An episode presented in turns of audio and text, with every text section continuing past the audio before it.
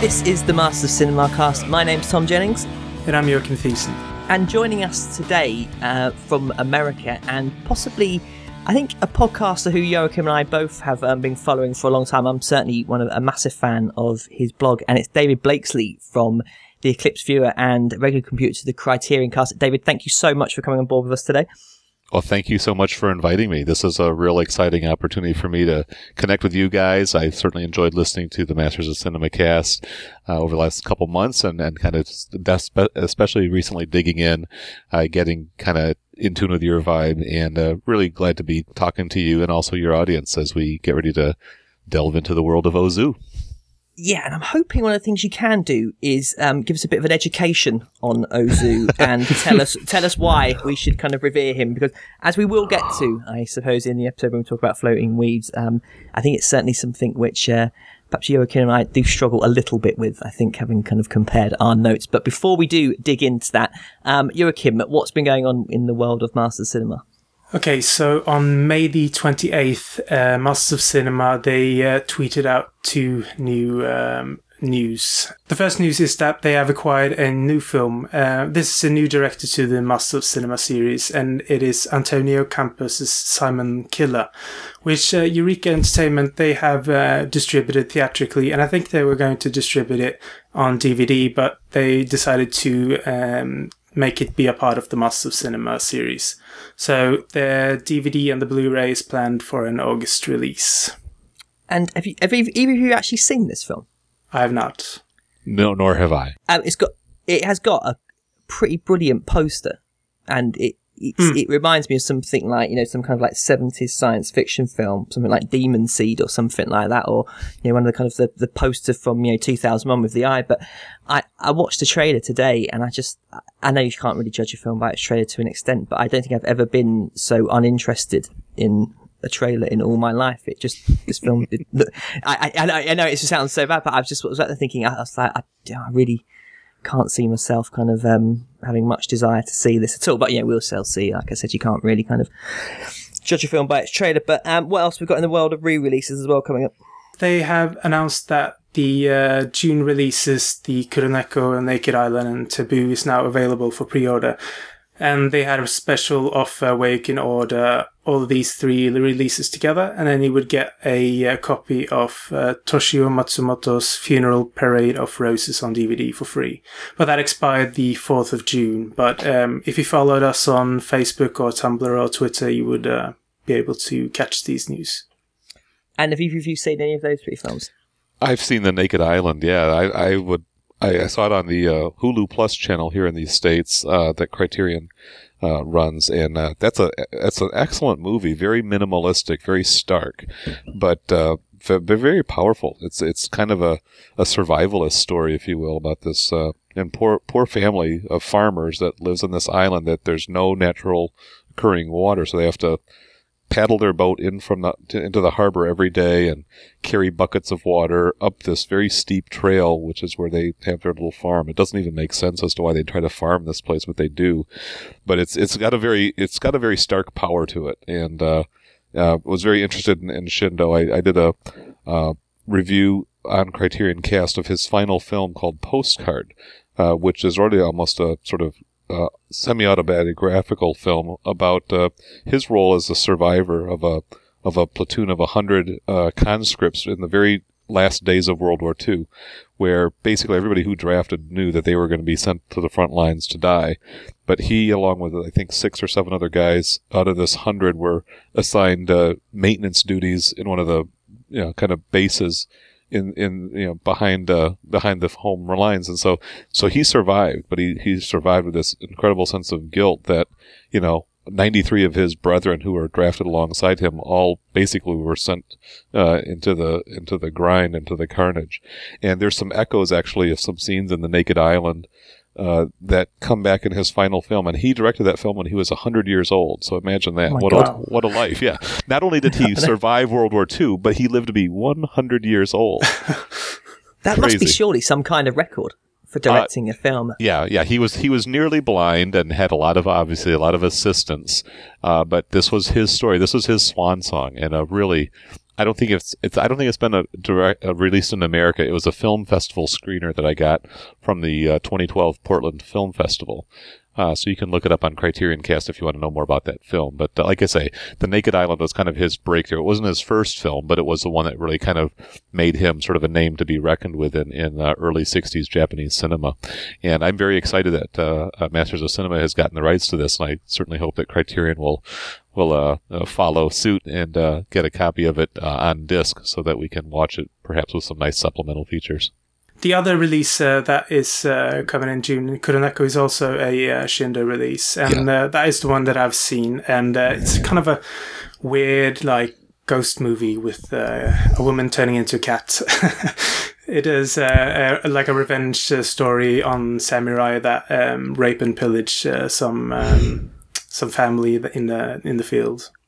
Yeah, I mean, I've seen yeah, I've seen all of those. I mean, the one I'm really looking for is Taboo. Actually, I think that's one of my favourite um, Murnau films, and um, I'm kind of quite interested to see you know the kind of the, the jump up in quality on the Blu-ray on that one. I think it's uh, I think I, I think my copy should actually arrive on Monday, so I will post some pictures up of that as well because it's certainly uh, it's a pretty incredible film. Just out of interest, have you two seen the film that came out last year called Taboo as well, which was kind of based on this film? I have not seen it yet. Um, I have it available, but I've not been able to see it. I have not seen it. I definitely well worth checking out. It is one of the um, it's a Portuguese film um, directed by a guy called Miguel Gomes, and um, it kind of the first kind of part of it takes part in kind of the modern day, and then it kind of goes back into kind of colonial Africa in the sixties, and it's kind of really is a film of two very distinct halves. But the second half, it's completely silent, and um, it's yeah. Very odd little film, but um, certainly well worth checking out. I mean, it was, if I had watched it, I, it came out last year. If I had watched it last year, it would definitely been in my kind of top 10 for the year. It's a really kind of fantastic film. The Blu-ray is absolutely incredible as well. So if you get the chance, if it comes on like, you know, Netflix or anything like that, do check it out. Okay. Before we kind of get started then, David, um, can you just tell us about kind of like what, you know, like kind of the shows you do and the kind of the, Yeah, your blog and all sure. that kind of thing? Okay, well, let me go back to sort of my interest in blogging, which kind of got all these other things started. It's a blog called Criterion Reflections.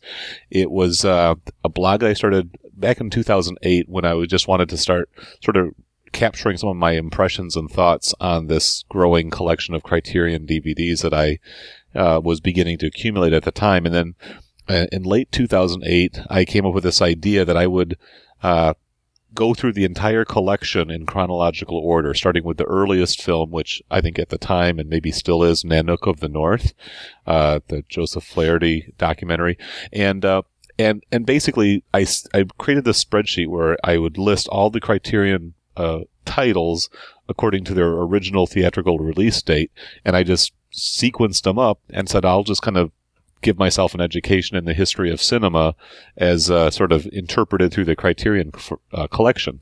And it was, I, I will admit, I, I kind of took the idea from a blog called The Criterion Contraption by Matthew Dessem, where he was going through the Criterion films in spine number order. So he started with, you know, Grand Illusion and, you know, went down to Seven Samurai and all the way up the sequence. And, uh, you know, he's, um, He's an excellent writer, very smart, very witty guy. I I think he's kind of run out of steam. I don't think he's posted anything since the end of last year, and he's only up to the low 100s now. But uh, I've got over 400 reviews uh, that I've written over the past few years, um, both for my blog, uh, which uh, began in the 19. Uh, uh, 1921, whenever Nanook came out, whatever that was, and is now up to 1963. Uh, I just posted on um, uh, the organizer. Uh, I will be writing about Jean Luc Godard's Contempt uh, next on that blog. But then in 2010, uh, Ryan Gallagher, uh, who I had already made some connections with because he, of course, he's just like this voracious uh, and web sweeper of all things Criterion related. And he, of course, found my blog and we just struck up a conversation. And I actually did a guest spot on their podcast for uh, Jean Renoir's Boudou Saved from Drowning, uh, which I think is still exists in the archive, but it's a terrible audio recording because I had a, a horrible microphone. I had no idea what I was doing with podcasting. So it's, it's a blemish on my record, I'll just say. But that, that just created a friendship between me and Ryan. And then, uh, that May in 2010, he asked if I would be interested in doing a column or some kind of regular contribution to the website. And that's where I came up with the idea that I would use, uh, kind of some space on that site to talk about the Eclipse series, which I'd also begun to uh, collect and acquire. So I did the journey through the Eclipse series, where I was not just writing about the whole box set uh, it's, it's typically how these films are reviewed, but I would just take one film out of a box set and uh, just write it up as a as a standalone movie review, recognizing that that's how all these Eclipse films were originally released was as a as a film to be reckoned in its own right, not as one mm-hmm. paragraph, uh, you know, just summing up uh, in a capsule review like that. So that became kind of a weekly thing that I did, and then uh, uh, as I guess it was last year, uh, Robert Nishimura, a friend of the Criterion cast, he's a graphic designer, uh, very talented guy. He lives over in Japan now, but he's actually got roots in Panama as well as here in the States. Uh, he and I started kind of conversing behind the scenes, and we came up with the idea of doing a podcast dedicated to the Eclipse films, where we would kind of go back to that format of talking about a whole box set uh, in one episode. And so we we fil- uh, recorded I think six or seven episodes uh, for the last half of 2012 and had every intention to just keep plowing ahead. Uh, and then some things happened that kind of threw us off the tracks for a little while. Um, and, uh, I do have some good news to report, which is that next weekend, uh, I think like next Saturday, six days from now, Rob and I are going to get on Skype and kind of pick up where we left off, which is talking about uh, Jean Pierre Gorin box set. Uh, hmm. Three films that he created after his collaborations with Godard, uh, all based in Southern California. And uh, that's what we last announced what we were going to do next. And Rob's been doing some very interesting uh, work uh, on his own and he's really the technical wizard uh, behind this show. And some developments in his business life and also more recently in his in his family have, have kind of forced him to shift priorities in other directions. But uh, i'm very excited and very pleased to announce here that uh, the eclipse viewer uh, is on its way back and it will be better than ever with some new interesting surprises. So I'm very, very uh, much looking forward to getting that thing going because I, I really enjoyed the uh, the dynamic that we got going there, and uh, I, I love giving the Eclipse series. Uh, any kind of publicity and and uh, maybe stoking some curiosity because I think it's a very unique uh, format. Uh, it is it is a, of course DVD only, and some people say, "Well, I only want Blu-rays nowadays." But uh, you know, some of these films don't necessarily need the full 1080p, you know, uh, bells and whistles, they, but they're hmm. very worth seeing. And uh, I think they deliver a lot of bang for the buck. Although obviously a, a, a box set's going to cost you a little bit more than a single film. I'm really looking forward to listening to your uh, new Eclipse Viewer uh, episodes because I've been I've been listening since day one. So yes, yes. I really enjoy your uh, correspondence back and forth, and uh, I just uh, like your insights and listening to your episodes and then going on Hulu Plus to watch the movies afterwards. And, yeah, um, thanks. Yeah, it's been enjoyable. Well, we really envisioned the uh, the Eclipse viewer as as a supplement to those series. That, that's our goal, at least. Maybe it sounds a little ambitious or or even uh, you know presumptuous, but uh, you know the Eclipse viewer, the Eclipse series, those films are bare bones. All you get is the liner mm. notes. There's no supplements, no trailers uh, nothing ex- extra. But so so we really want to create something that would almost serve as that supplemental bonus disc or or uh, you know extra track uh, that would help bring these films to life. And so we we do set a high standard. So we may not you know create as many episodes uh, as as we'd like since we both have uh, full time jobs and families and all that. But we want to put a good product out there, so we're going to strive to keep the standards high. Yeah, I mean, I, I just kind of weighed in on that. I mean, I, I, I, I love those Eclipse box sets, and um, I was having a bit of a, a, a, with someone the other day actually, and they were saying that they, they weren't going to kind of pick them up anymore, like like you're saying, because they're not on Blu-ray. And my kind of comments to the person was like, well, you know, DVD's still good quality. You know, it's yeah. not. You know, I, I, I mean, I watched um just for a, for a laugh the other day. Actually, I went around a friend's house and he said I had a VHS player, and we put on a video, and my jaw was on the floor I was, like, how on earth was this ever good? and I, I, just like, this is, it's unbelievable. And then I remember, you know, I, I remember when, you know, the first DVD started, players started appearing and you, you look at them and you're like, it's like going up to the monolith in 2001 in awe of how good the, the quality is. And I, I don't get that complaint, you know, they, oh, they should be on Blu-ray. And I think, you know, if, if they go onto Blu-ray, the price point's going to go up as well. And, you know, would it even be worth, you know, would that criterion sell enough of them to actually make it economically worthwhile doing? So, you know, as a kind of a supplement to the you know the Criterion collection. I love those um, Eclipse box sets, and you know, there's, there's some fantastic deals out there as well, and some of the films you can get on them and stuff like that. And you know, certainly, I think the the Eclipse Review podcast. It's certainly one of my biggest scenes. One is as I, I buy all these Criterion films, I buy the Eclipse for, box sets as well. And sometimes I don't watch them for months on end. Right. And I think when you have, you know, when there's a podcast out there where it's so keen, I, I found myself going back to them and watching them a lot more, you know, kind of having listened to your episodes and things like that. And I, you know, yeah, I echo Joachim's words really. I think it's a fantastic podcast. You know, I'm really glad it's coming back as well. Well, thank you very much. That, that's really encouraging. I, I, do want to thank anybody who's listening. I mean, other people have sent us similar feedback, and that that means a lot to us, and it definitely uh, will will challenge us to kind of keep keep uh, you know keep our efforts uh, focused, and uh, you know hopefully people will continue to enjoy as we take this in some some new and interesting directions. Oh, good stuff. So, is there anything else, Joachim, you want to add? No, that's pretty much it. So on this on this week's episode, our feature film is going to be Spine Number Forty One, which is Yasujiro Ozu's 1959 film Floating Weeds.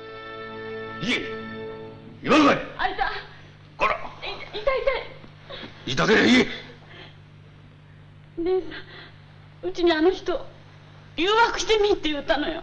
何？私のこの胸ちょっと触ってみてちょうだい。ねお母ちゃん！え。ねお母ちそうかや。もうこないになったかや。あの自分は南紀豆みたいな子やったがの。ゃん忘れたんか岡谷のこと。誰のおかげで助かって思っとんのや。よーしお前との縁も今切りじゃいあんまり偉そうなこと言わんとき何なめたまねせんとき何やと思っとんねや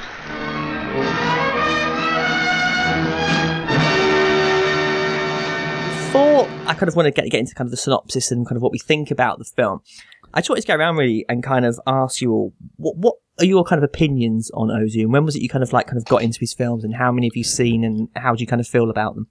And I suppose we'll kind of start with you, David, because I suppose Yeah. you might be the kind of the foremost uh, on this one. Well, yeah, okay. My my exposure to Ozu probably goes back to around I don't know 2005, 2006 when I first watched Tokyo Story, which and again I I did not grow up as a cinephile. I, I saw I've seen oddball movies over the years, but you know most of the you know 80s and 90s I you know I'm, I'm 52 years old or 51 years old. We'll be 52 soon, but um you know I, I just raised my kids, lived in suburbia, and just went to movies and just was always oohing and eyeing at the latest, you know, spectacles, whatever Hollywood sent my way. But, you know, as I got a little bit older, started kind of discovering the art house thing. And so I am a little bit late to the scene, if you will, thinking about my experience of life.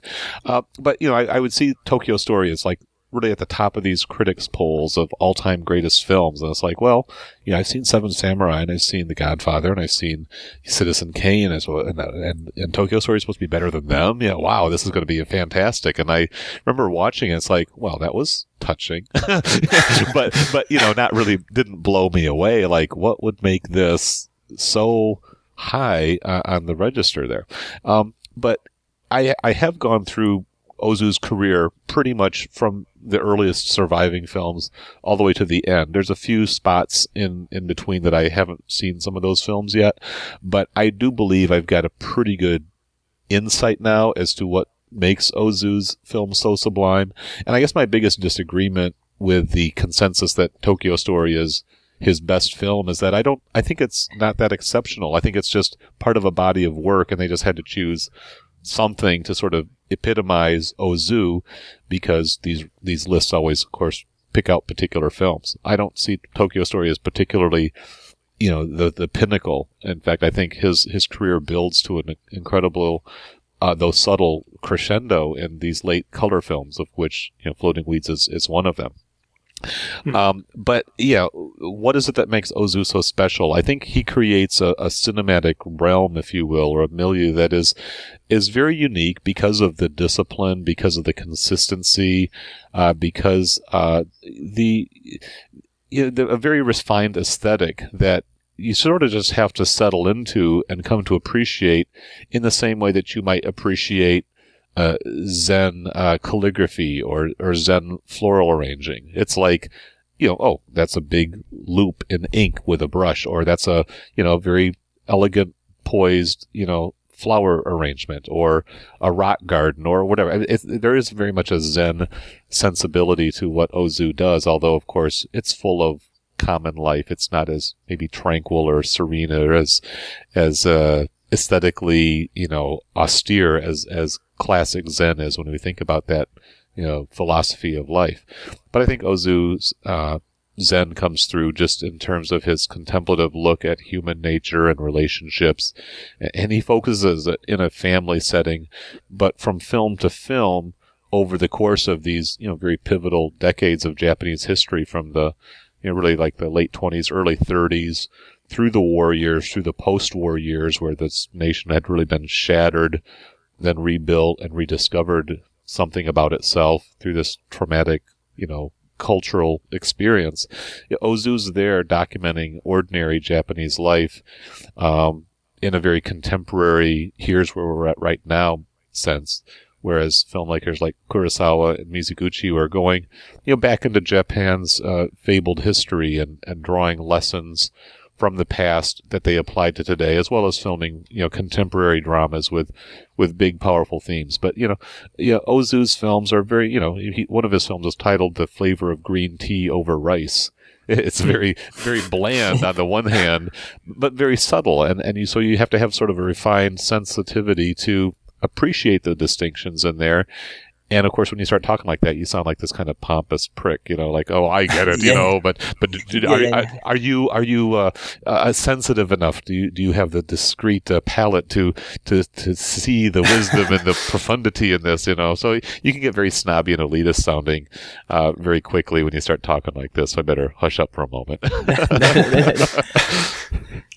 Uh, I have um, little experience with uh, Ozu yeah. films. I've seen um, the um, Eclipse set, the silent Ozu films, mm-hmm. Mm-hmm. after listening to David and Robert's uh, Eclipse View episode. Um, and uh, I really love those films, especially the I Was Born But uh, film. Yeah, there, there's a feistiness to him. He's still a very yeah. young, scrappy filmmaker who's, you know, just, he's kind of grabbing life by the collar in his own mm. way.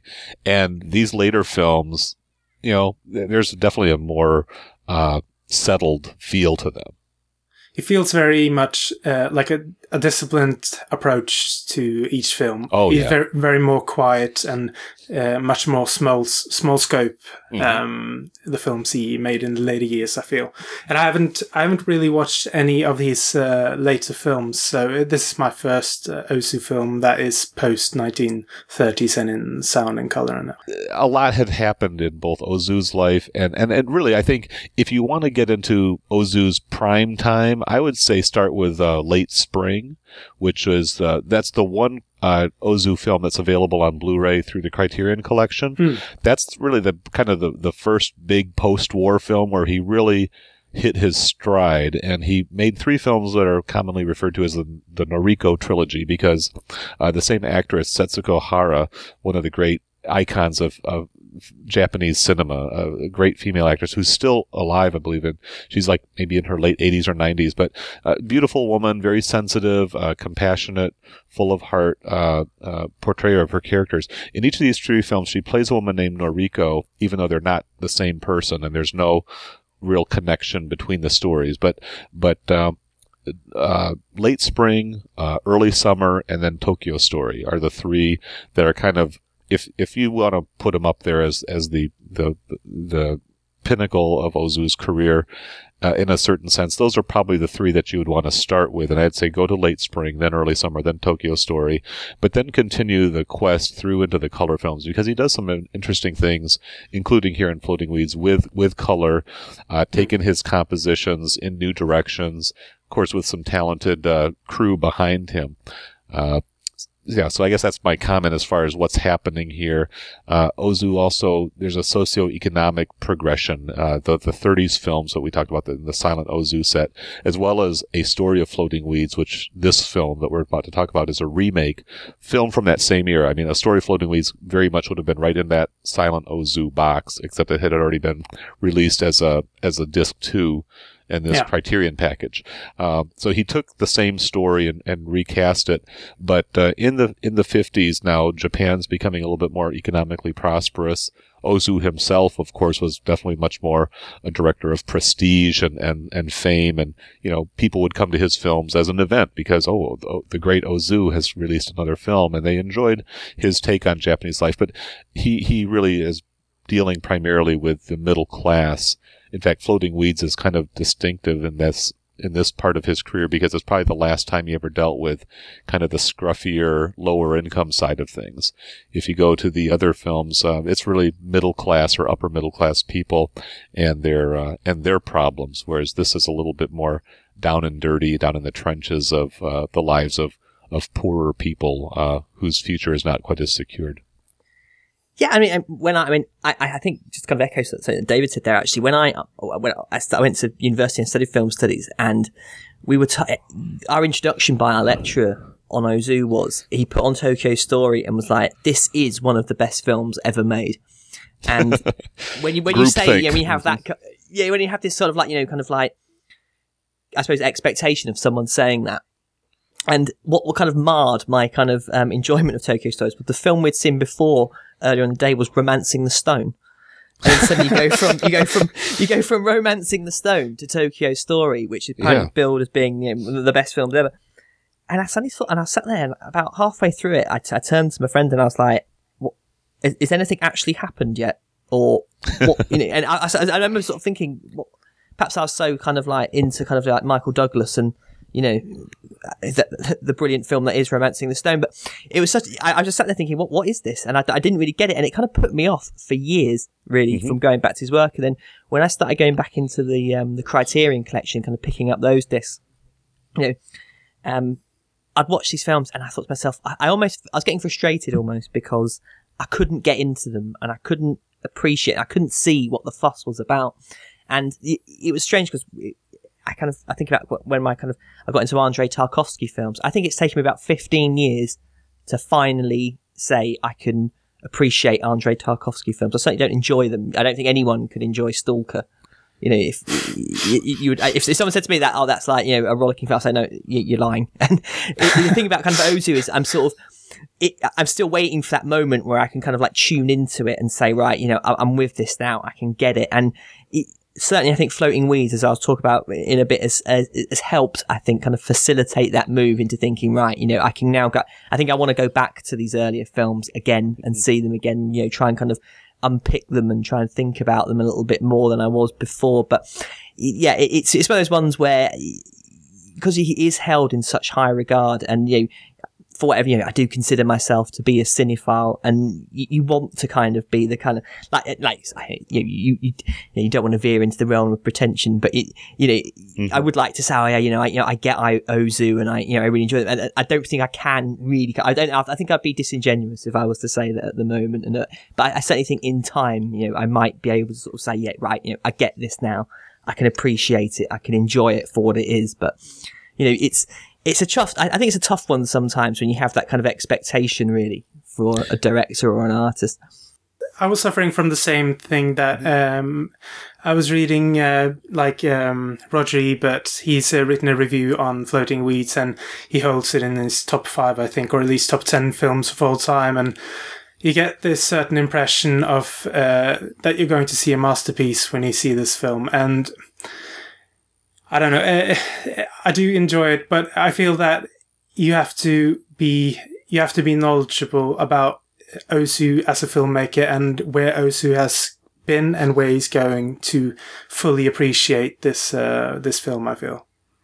Yeah, yeah, and I think also your your life experience. I mean, I don't need to get into your guys' personal lives or you know where you're with your relationships. I mean, I'm I'm a I'm a father. I've I've raised children. I've been married for twenty odd years now, and so you know, just life experience brings you into situations where a lot of the dynamics and tensions in these Ozu kind of family oriented uh, dramas, well, yeah, you can relate to situations in various ways that he's portraying. Although, you know, he's definitely speaking about Japanese society in really almost like in the year in which this film was made. All of his films are very much set in the in the moment. They're not going back a few years or you know in a sort of alternate universe or anything like that. They're all just based on how people are living. And yeah, his films also have a very universal feel. Uh, but that's assuming that you know you- you've had life experiences that you know uh, you know you've you've had past relationships where maybe you still harbor a little feeling or, or you know you, you wish kind of you could have gone back and done things differently and, and now you see that person uh, or or you know there's jealousies there's rivalries. It's it's all small potato stuff in terms of what we usually go to the movies for. You know there's no alien invasions or you know apocalyptic death machines about to you know melt the core of the planet down here. I was waiting for that one. That's and- it's, it's, it's, it's really quite interesting you should say that, David, actually, because um, uh, last Saturday I actually broke up with my girlfriend of seven years. Yeah. And I think this might be why, when I was watching Floating Weeds, I was sort of thinking, oh, you know, kind of going back. Like, I spent at least Monday wondering where things had gone wrong, and I was sort of watching mm-hmm. Floating Weeds, and like, like you said, I think having you know experienced that now, I think that's why. I think it might have been my sort of backdoor into these films, and it's, Yeah. uh, very interesting that you should say kind of like life experience because obviously mine's you know turned on its head. I suppose the past, you know, it's been quite Yeah. a strange week, I suppose, and it's yeah, it's, it's you're completely right. I think it is one of those, which is why I think perhaps you know with Tarkovsky, you know, any kind of filmmaker, it's taken me a while to get into. You suddenly you look back at yourself when you're 18, and you know I'm now 33, and you sort of think, think to yourself. God, I, I, what I've done and seen and experienced in those years is absolutely immense. And uh, yeah, certainly, you know, I think that's you know part, part of life, isn't it? Really, I suppose. It's interesting that you mentioned Tarkovsky because I had the exact same idea that uh, because he's the same. Uh, I had the same experience with him where it took me like uh, seven years before I could really appreciate uh, something like Solaris or something. Uh, so it's just I feel that you have to struggle your way through the first experience and then you can go back to it and go back to it and just find more stuff. And I feel like Floating Weeds is a film that I will appreciate more and more each time I view it. So yeah there's Yeah, there's just break up- clearly go ahead tom No, sorry, no, I was going to say, Joachim, just break up with your girlfriend, and Yeah. you, you, you, you, you, Yeah. you, will have all the pain and anger of regret Oh, to uh, to I- bring I've into the been film. there, so I've been there. yeah, give your give yourself something to regret, and all of a sudden it'll all make sense. Yeah. the, the- you know the, you know there's clearly I think any attentive uh, cinephile, even if they're brand new to Ozu, will see that there's a very sharp intelligence work at work in these films. But uh, you know uh, the other, and I think Tarkovsky is a great name to kind of uh, reference here because yeah, you're right. There's there's an obtuseness almost or an opaqueness that you've got to work through to kind of get on their white wavelength. Um, uh, Paul Schrader, of course, wrote a famous book uh, linking Ozu with Robert Bresson and Carl Theodor Dreyer, two other sort of transcendental filmmakers, where the, the, the filmmaking is very measured pace, not a lot of overt action. The developments just kind of sneak up on you, and all of a sudden you realize, oh my God, something really profound and heavy just happened here. You know, a significant loss, a grief, a breakup, uh, uh, a departure. Uh, but it's not, you know, there's no dramatic swelling of the music to kind of hit you over the head and say, "Oh, tragedy, cry now." You know, it's it's just kind of you've got to sort of be engaged in the realm and then sort of, you know, empathize with these characters and just realize, oh, that that just really crushed them or or or you know maybe something pleasant happened. But you know typically ozu's films are you know bittersweet with a little more emphasis on the bitter than the sweet. And uh, again that's just you know it's a cultivated taste uh, that that uh, it, it comes in time and i think especially as you sort of immerse yourself and i would say uh, you know a fair number of people have done this they'll just take a month or so to just rack up as many ozu films as they can and i and i do think that there's some merit in watching them in chronological order and even if Yeah. you just want to go that post-war like i say from late spring through to uh, his final film in autumn afternoon or if you want to go back into the silents they're a little bit harder to find but uh, you can make the full journey if you want to do it that way No, definitely. And I suppose you know. I mean, I could talk a little bit more now. Sure. Of, the kind of the, the the the story of kind of floating weeds Yeah. because. I mean, it's a fairly simple story, isn't it? We Mm-hmm. have this kind of group of actors returning to a small seaside town, and we have the kind of the the kind of the master of the troupe. Um, you're going to have to help me as well. I am useless at pronouncing names and foreign names. I think am we can just call him the master. You know, that, yeah, the pretty much- Mm-hmm. master, I suppose. And he's yeah, he returns to seaside town, and they're going to put on a few performances with his troupe. And he kind of goes back to the house of his former lover, and they have a son who's kind of is he like eighteen or something? I think. I Yeah, he's, remember he's in his the late exact- teens, 17, 18, something like that. Mhm. Still in high Yeah, school. and- Still in high school. Definitely thinking about college. Yeah, and the kid doesn't know that he's his father, and he thinks that he's his uncle. Mm-hmm. And really, the kind of, I suppose the crux of the story really kind of comes from his the master's current mistress, who just kind of really is kind of destroyed by jealousy. Who basically tries to kind of upset things by getting one of the other girls in the troupe, a girl called Ko, to seduce his son. And I, I'm, I'm not quite sure what she's trying to achieve by the seduction, but we can kind of talk about that in a minute. But in a nutshell, that is really the story spread out over mm-hmm. kind of two hours. Mm-hmm. And, and sorry, go on. Well, oh, okay. I mean, I guess I'll, I'll, I'll sort of summarize uh, slightly differently. I mean, you're right. There's a, this troupe that comes in, and and uh, the master, uh, unbeknownst to everybody else in his troupe, has a very ulterior motive. I mean, you know, this is a group of traveling actors. They put on this kind of old-fashioned and really kind of hokey kabuki theater, and uh, you know, it's it's it's. Ozu has a little bit of fun at the expense of of just kind of showing this really kind of grungy, you know, third rate uh, troupe of actors. They just kind of put on this little schmaltzy performance. But they're in a little bitty harbor town. There's really no commercial prospects. And the only reason they are there is that the master has just kind of given into his own kind of self indulgent desire to reconnect with this old lover, but really not even so much her, it's his son. He knows he has a son in this town. He knows his son is right on the brink of manhood, coming of age, and he's just going to manipulate the whole set of circumstances for his troupe to come to this town so that he has a chance to hang out with his boy, who again he still identifies to him as as uncle. You know, the son is, you know, is presumably the nephew, and and really, and, and as a result, the whole troupe is brought to ruin because there's not enough business in this town to keep the theater going or to even pay them all a decent salary. So, you know, you, you don't maybe get that until after you've watched the movie or thought about it or maybe just watched it a second time.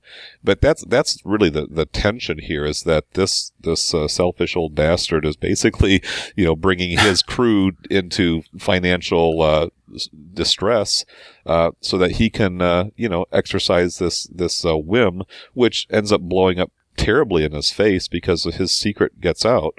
Uh, the uh, and kind of spoiling the end here, but but the uh, son realizes and, and learns through this whole imbroglio that that uh, he's being deceived as well uh, by his his mother, who told him from his child earliest childhood that oh your father died a long time ago, uh, when that was not the case, and so this young man, kind of coming of age, is just realizing adults are just a bunch of scheming manipulators, and uh, and of course the the master who is expecting perhaps this happy reunion and wanted I never had any intention of disclosing his true identity. He just wanted to see the boy, you know, all grown up and then move on. But uh, now he's in disgrace because uh, you know he's he's really blown it with with his son.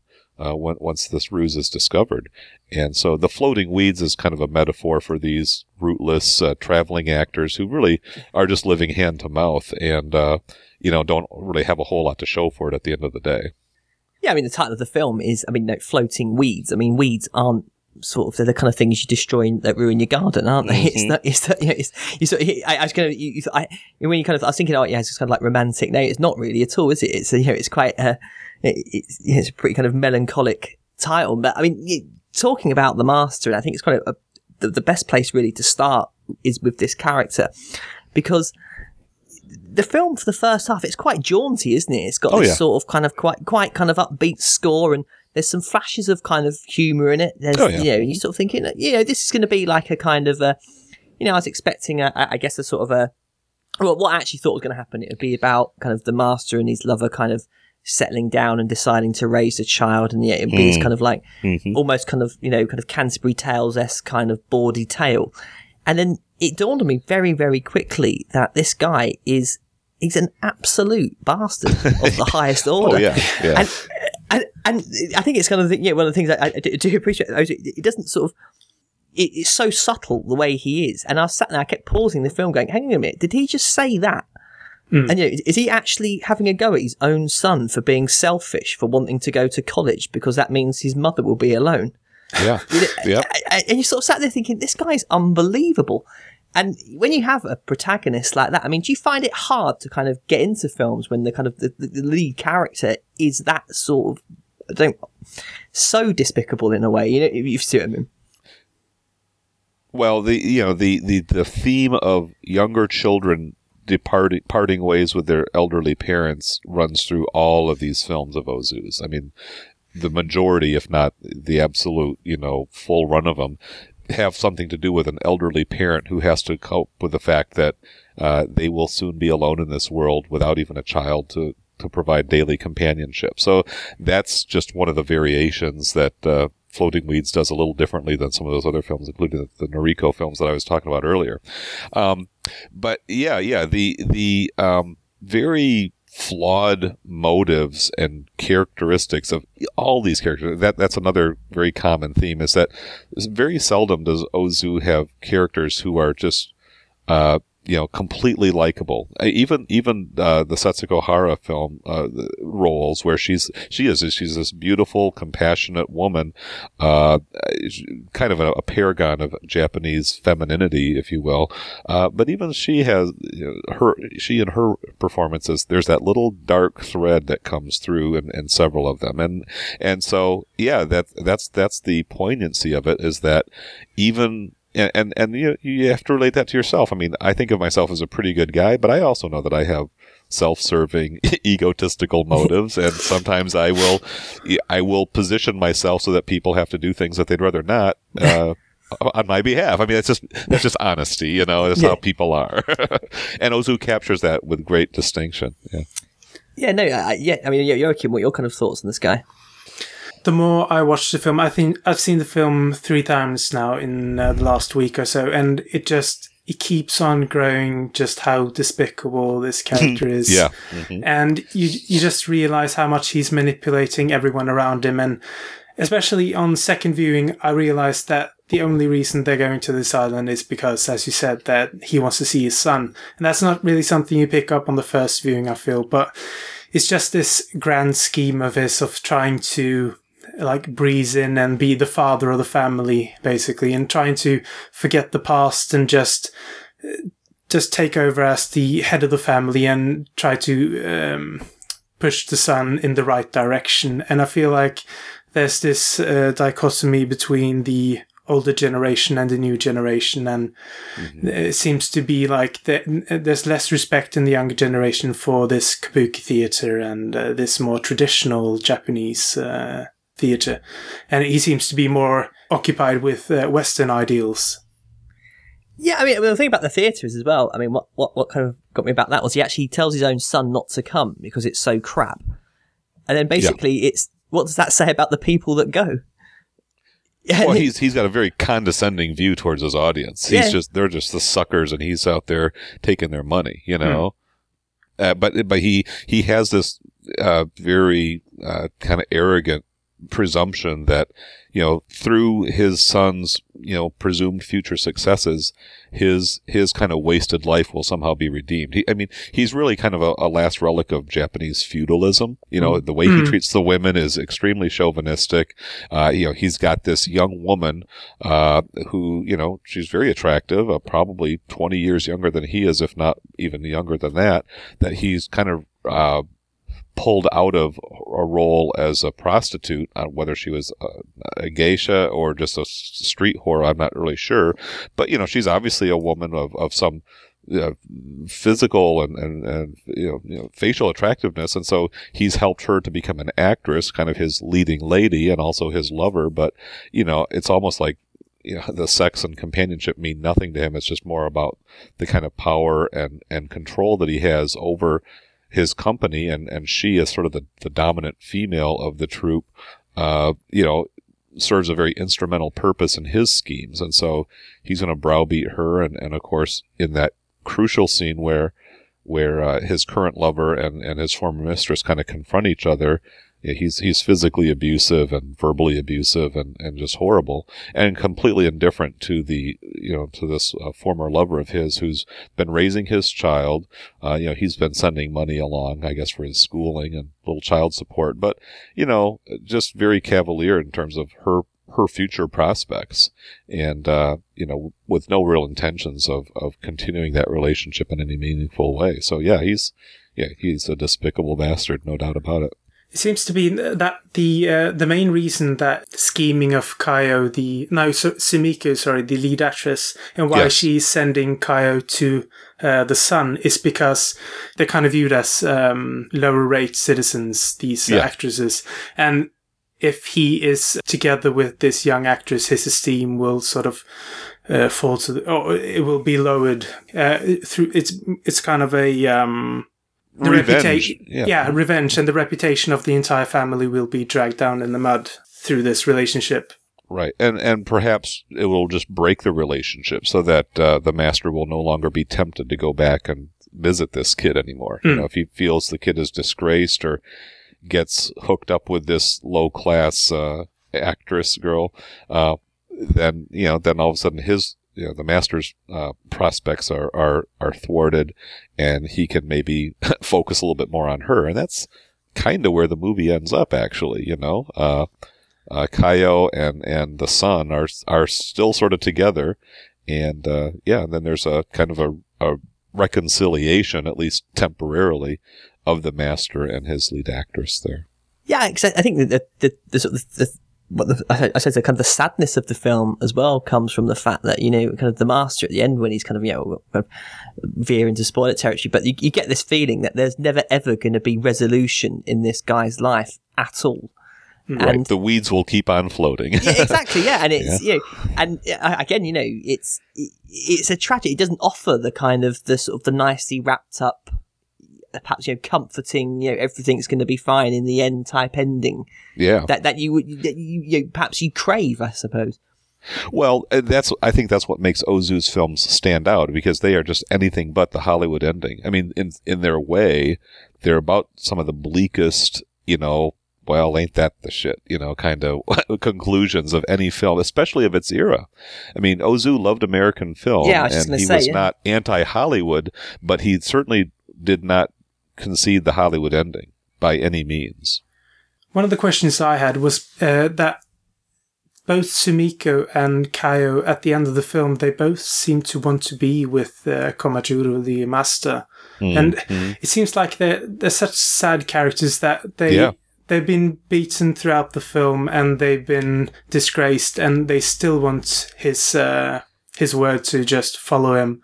And yeah, I, I, I, just, um, it's, it leaves this little distaste in my mouth the way that Ozu is treating women in this, in this film. And he seems to have, um, a much kinder eye to the master and how he's behaving through the film. That's a good question. And I, you know, I wish I knew more. In fact, one of the things about the Masters of Cinema release, if we can sort of compare it a little bit there, is that it seems like I, there's a booklet with some passages from Ozu's diary, which I would yeah. love to read sometime. I don't know if he gets into that. He you gets know. into a lot of drinking. That's yeah. pretty much it. no, no, no, I was going to go on well, to the drinking in a bit, actually. So yeah, but, well, uh, but let's talk a little bit about Ozu's view towards women. Like, was he reflecting the lot of women in Japanese society at that time, which very much were second class citizens. Mm. And was he basically exposing that and saying, have a heart, feel for these women? Or mm. was he just operating under the same set of chauvinistic presumptions, uh, you know, that, you know, kind of misogynistic? I just, I don't know where Ozu's kind of heart or perception of anything that we might consider feminism really is that It, mm. He he portrays his female characters with a lot of sensitivity, but they almost always wind up in some sort of subservient role, getting married because that's the expected thing to do, even though they just happily remain single and stay taking care of their elderly father, but they sort of succumb to pressures and and get married, and then I, I, I guess I will give a little bit of benefit of the doubt. Again, he's he's not really a, a propagandist or a political activist or anything like that. He, I think he's just looking at how women basically landed in in Japanese society. I mean, he he never married. Very famously, lived with his mother. Uh, his mother passed away a, a, very short while before he himself died on his 60th birthday. So he did not live a very long life, at least by contemporary standards, but he was, of course, incredibly productive during those years as a filmmaker. Uh, but in some ways, he was very much a mama's boy, you know, and he never entered into mm. the domestic relationships, which makes his insight into family dynamics all the more impressive because it was not part of his personal experience, but he was obviously very perceptive and, and, uh, you know, paid close attention and probably, you know, benefited from, you know, the experiences of, of the people working around him, who I would assume most of whom had more conventional, you know, family relationships than he did. So, uh, you know, there, there, definitely, there's, a, there's a lot that rankles with, uh, contemporary sensibilities, seeing women having their arm twisted and slapped around and, and just standing there taking it and, and really not only just taking it, but conceding and, and hmm. following mm. the order that they're given afterwards. It's like, man, I'd want to, I would like her to smack that guy back up and, and just flip him off and head out the door, you know, but especially that, that final scene where she's, um, yeah. she's lighting that, um, that match yeah. in front of him. She's and pleading. Yeah. I mean, she's really disgracing herself. Very much so.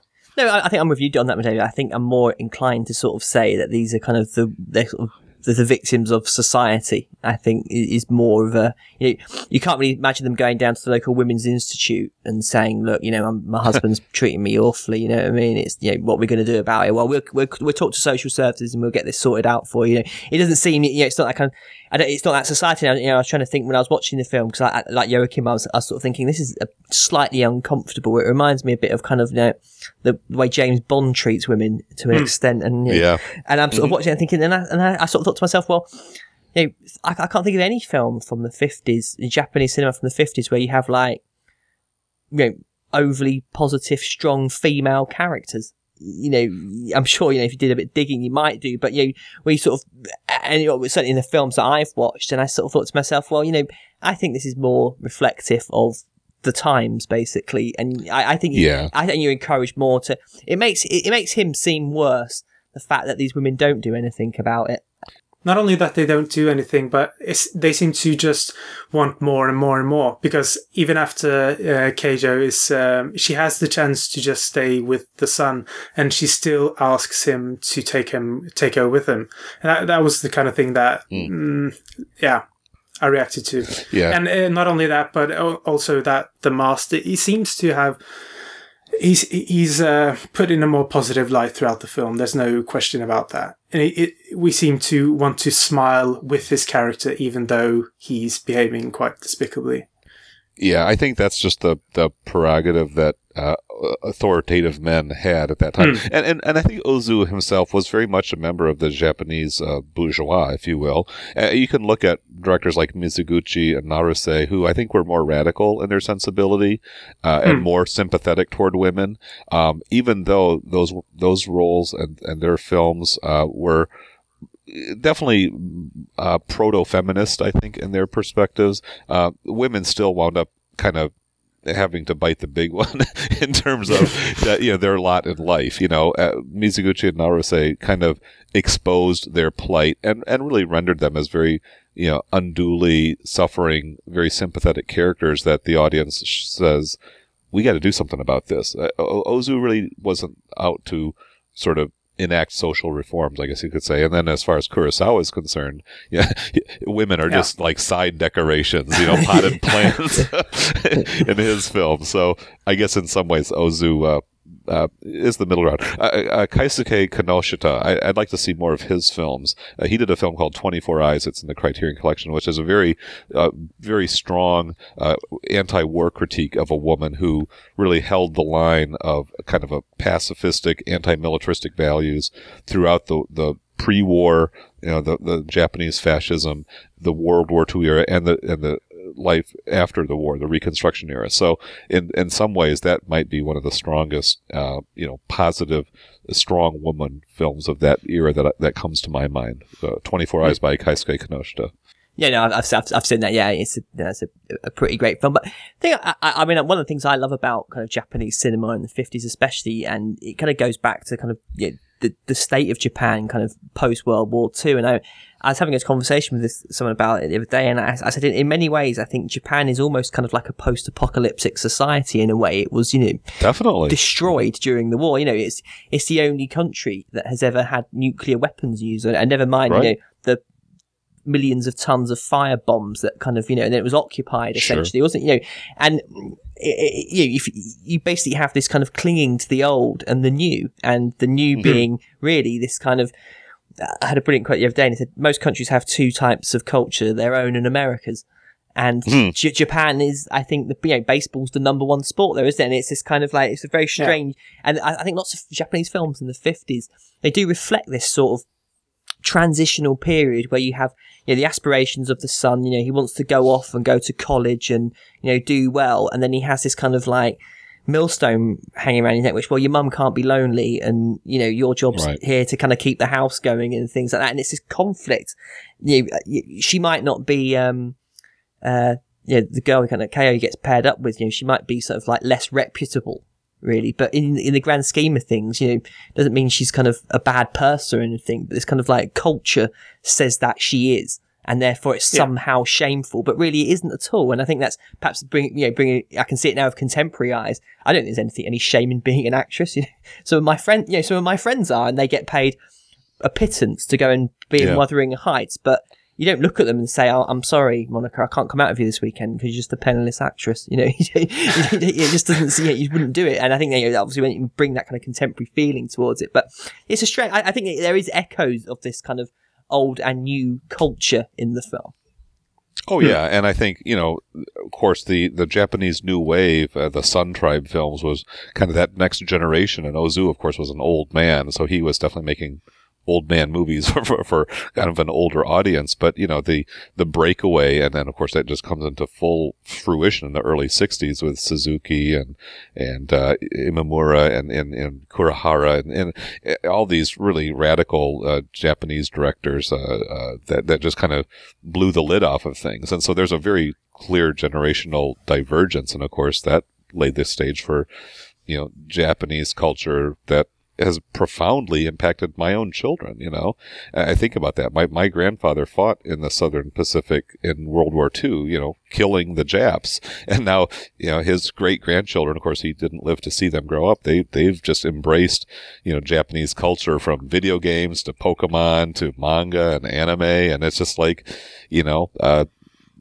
the footprint of Japanese uh, culture, and I, and I, I love watching these Japanese films with my kids because they're into the the 20th century history of Japan as well. They they've watched mm. a lot of these these. And of course, my boys love the samurai films more than anything else. It's just the you know ball busting action and all that, you know, swords and everything else. But but even you know my, my daughter, she's a she's a, a an artist. Uh, she she translate or not translate, but she she does manga. I mean, she she um does right. the, the the lettering for for these uh, Japanese comics as they're translated into English.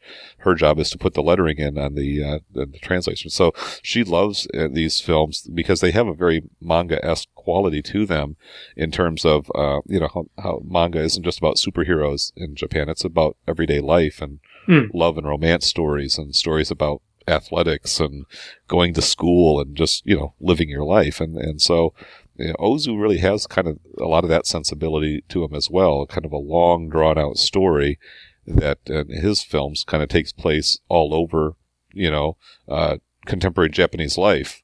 But uh, yeah, so that's that's kind of you know I was kind of talking uh, with Joachim before we started recording, but you know if Ozu was filming today, or uh, directors like Ozu might be more inclined to do television because the the narrower scope of of of their storytelling doesn't require the the full scale cinematic you know s- screen size. You know, uh, yeah, just, just a just an observation there.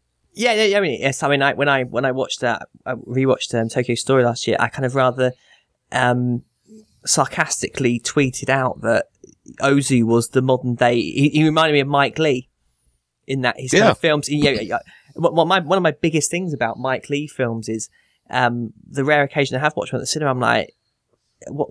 What's the difference between watching this on telly and at the cinema mm-hmm. and, and like yeah i suppose it's a, good, a kind of a good segue really to kind of get into the kind of the stylistics of yes yes um, floating weeds because I wanted to uh, touch on something uh, quick. oh, go on, yeah, Because, uh, Dave, you mentioned the slices of life uh, and how Ozu tries to um, look at different aspects and everyday stuff. And I, I feel like uh, the three men story, that is uh, one of the things that hol- holds me back from really enjoying the film is that there are too many uh, meandering scenes in the film. the little sort of comic scenes of the Yeah. actors when they're going about their visits to the beach and all that stuff. Yeah. Yeah, especially the story with the three men, and just it feels so uh, on the side of the real dramatic center of the film, and uh, that that was one of the things that I felt was uh, a bit extraneous. Yeah, it's very disposable. I, you know, it's one of those things where maybe, you know, I don't know. I'm speculating here, but there may be a concession to the commercial uh, sensibilities of its times. Uh, I know that the the the lead female actress was a pretty popular Japanese star, and I think the master himself was a pretty well regarded figure in terms of you know Japanese movie stars, and so may- maybe some of these uh, those three actors they were bit players who had their own little sort of following, and so you sort of had to create some scenes for them to kind of do their little funny man stuff. It, it's very mild humor. I mean, it's almost hmm. kind of like you know whatever, but you know sometimes we watch old movies from the 40s and 50s Hollywood movies where you know there's somebody just doing their little bit walk on part, and in the day it meant a lot more because they were used to seeing this guy or this woman in some other roles, and oh, there they are, you know, doing their little shtick.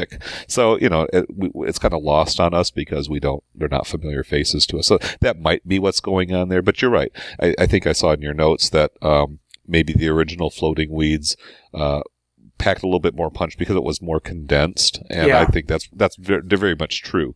Uh, the original Floating Weeds is a is a grittier milieu. It's it's uh, much more of a hard scrabble, impoverished environment, which you know was Japan in the 1930s. I mean, the depression was in full swing.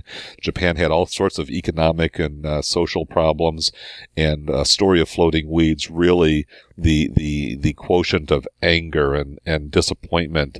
I mean, the you know there's kind of a brawl at the end between father and son, and the son is just a little kid in Floating Weeds, but when the the the big uh, denouement takes place and the son discovers that who he thought was his uncle is really his dad. There's like a full fledged tantrum, and and if you've seen the the Silent Ozu, I mean, there's some pretty gut wrenching scenes of hmm. children acting out and getting spanked and and Yeah. abused by their parents. It's like. Holy cow! That's, I mean, I work with abused kids. That's my profession. And I, those are hard for me to watch because I just recognize that this was probably happening, you know, all over that society. Like sadly, it happens all over the world to this day. But hmm. to see it just sort of thrown in your face like that, uh, it's, it's, it's kind of tough. Yeah, definitely. Yeah, and uh, a story of floating weeds is shorter as well, just in terms of Yes. running time. It's ninety minutes or something. Yep. Yeah. So it gets right to it. Yeah. yeah. I feel it's uh, uh, the impression that I have is that it's less sort of meandering and gets more to the point of the film, and yeah, How often do we see films that are nowadays two hours and 15 minutes long because that's supposed to say something as a statement when it's really so much padding to get Academy consideration? But, you know, the story itself, I, I wish we had more 75 minute movies in the hmm. theaters. I, I, I, I, you know, just tell me the story, you know, Yeah. trim it away. You know, that, that's the Bresson thing is just slice it down to its essentials. And I think Ozu probably, you know, he got caught up in the system a little bit, you could say. I mean, I, I, I mean, saying that, I do, I did find the scene where um, the the woman, when the guy's going to have his, he's going to have a shave, and he's kind of basically trying it on with the daughter, and then the mother just grabs that cutthroat razor. You see, like really Oh, kind yeah. of like just glaring at him, like, seeing- and I mean that it has those kind of moments. But I mean, I, I mean, I say that, but yeah, it does kind of like the, the tone of the film, and, and you know, as I said about the, the music, it's just kind of like bright and breezy, and you have these kind of like comedic elements, I guess, to it, and then this kind of like quite sad, depressing story going on. And hmm. I, I, that's perhaps you know the tonal shifts in these moments. I think are perhaps where the problem lies with them. For me, I was a bit sort of like, well, hang on a minute. In the one hand, you're wanting me to kind of feel this kind of really kind of sad, kind of depressing story of you know this guy who's kind of shunning his you know responsibilities of father. And the next thing, you're making me laugh with these kind of like kind of you know comedic moments. I don't know. Perhaps that's what mm-hmm. you might think about you, Kim in terms of you know that they just don't work in that kind of regard. yeah. And it, uh, it's very much front heavy with the comedic stuff and dramatic uh, stuff is more on the second half of the film. Yeah. So it, it feels like a film of two halves. But um, I didn't enjoy. Uh, I, f- I feel like it it is cohesive, but you could uh, take out these uh, select scenes with the three actors, and it, it would flow more nicely. I feel. I guess it. What, what's that quote? You know, no film, no good film is. Was it no good film's long enough and no bad films short enough? Whatever you know, it's, it's that kind of thing. You're sort of Yeah. watching it where you're thinking you know, because I kind of had that expectation. My expectation for it was I thought it'd be, you know, we were going to get this kind of like, you know, very much focused on the story of the master and kind of going on these little tangents. You know, yeah, I would have. perhaps They they didn't need to be there, perhaps, but like it's like, like David says, you know, the, the context of them being there may be to kind of serve certain other kind of hmm. agendas, as it were. But I think we should kind of move on Yeah, now. well, Sorry. well, let me just say one more quick thing about the comedy elements. The film that Ozu did right before Floating Weeds was Good Morning. It's another early Criterion release, badly in need of an upgrade, I'll say. But that's a remake, another remake of I Was Born But. So I Was Born But is kind of that story of the bratty kids who kind of go on a hunger strike, and, and Ohayo or a Good Morning is kind of the remake, and that was very much like Ozu's straight up comedy movie, if you will. I mean, comedy in in quotes, relativistic to you know Ozu is still Ozu. So you know, in some ways, maybe some of that you know crowd pleasing comedy element, which was very much cute, impish children, kind of spilled over into the first half Floating Weeds. So that that might be interesting, and, and that's also kind of interesting that where was Ozu at in his career because he did two remakes right in a row, you know, in 1958 1959. Uh, so I don't know if he was a little bit of a standstill or wanted to just kind of go back and resurrect some old material and get it right or not. But then after that, his movies really become much more somber, you know, from late autumn, the end of summer, and an autumn afternoon, the last three. They're, they're all pretty just heavy hearted films. So you don't, you get little whimsical moments, but nothing nearly as, as comedic as what you saw in the first half here. Hmm. So let's move on. yeah, yeah, that's good. Yeah, I mean, I just want to you know, talk about the kind of the, the kind of the stylistic traits of this film because well, and, and Ozu in general, really, because um, this was you know, one of his early color films, and when I was when when, it, when the film began, so many directors in this time, and especially I think of Kurosawa, they went wider and bigger, basically. And Ozu seemed to kind. he's, he's gone in completely the opposite direction. He's you know he's kept this very tight frame. He hasn't gone for the widescreen, and I, I, I thought it was quite interesting. You know, kind of directors who don't do that. I mean, I was, I'm preparing an episode actually for my other podcast, and I was going to talk, be talking about ep- the you know, the epic cinema, and you know, directors like Howard Hawks hated widescreen, and you know they were quite quite happy with this kind of you know the standard you know Academy ratio, and it, I, I do kind of I, I do really enjoy kind of directors who kind of you know tend to sort of don't go with the flow as it were and carry on doing their own thing and floating weeds i think is a stunningly beautiful film even for his standards Well, Ozu stayed silent until like what 1936, 37. So I mean, he he did not go into sound movies until way after it was yeah, technologically you know feasible. Uh, yeah, well, and and this is I guess one of the things worth mentioning. This was with the Daiei Studio, not Shochiku, which was his kind of house studio for the great majority of his career. So in some ways, there were some opportunities for him as he sort of stepped out of his usual routine to work with a different cinematographer. I, I don't remember the name. I'm not going to take the time to look it up, but he's the guy who did Rashomon. Miyagawa. Yeah. Yeah.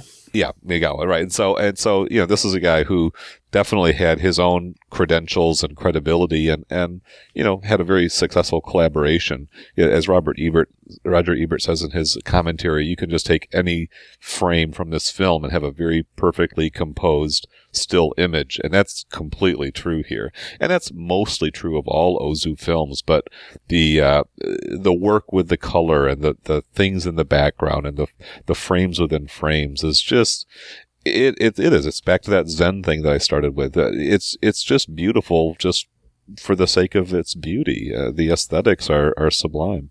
And the, the world feels very much lived in the art direction, I think is wonderful because you have these torn up posters everywhere.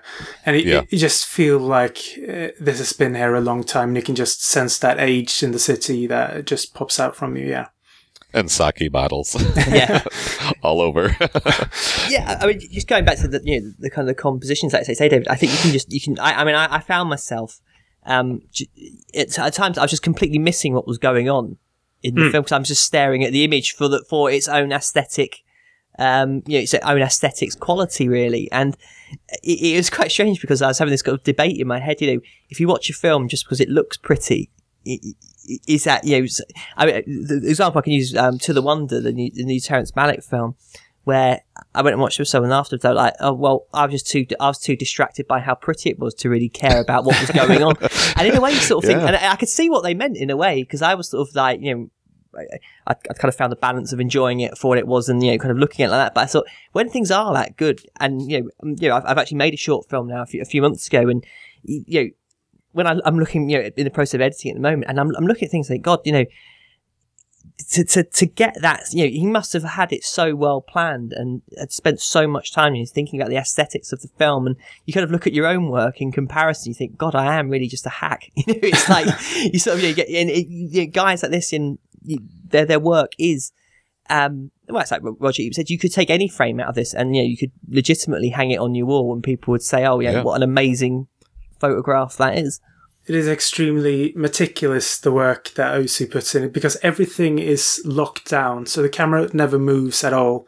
And he just has to cut around the scene to uh, catch the entire scene. And it seems that there must have been an immense amount of planning and just how to stage the actors and everything must be taken into consideration in this sort of uh, cinematography. Yeah.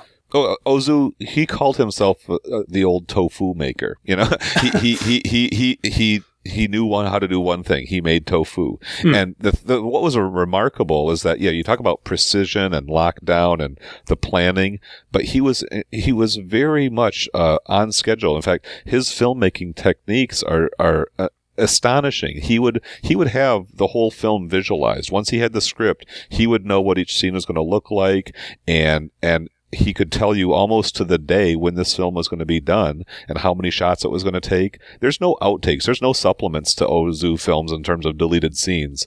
What he meant to make is right there.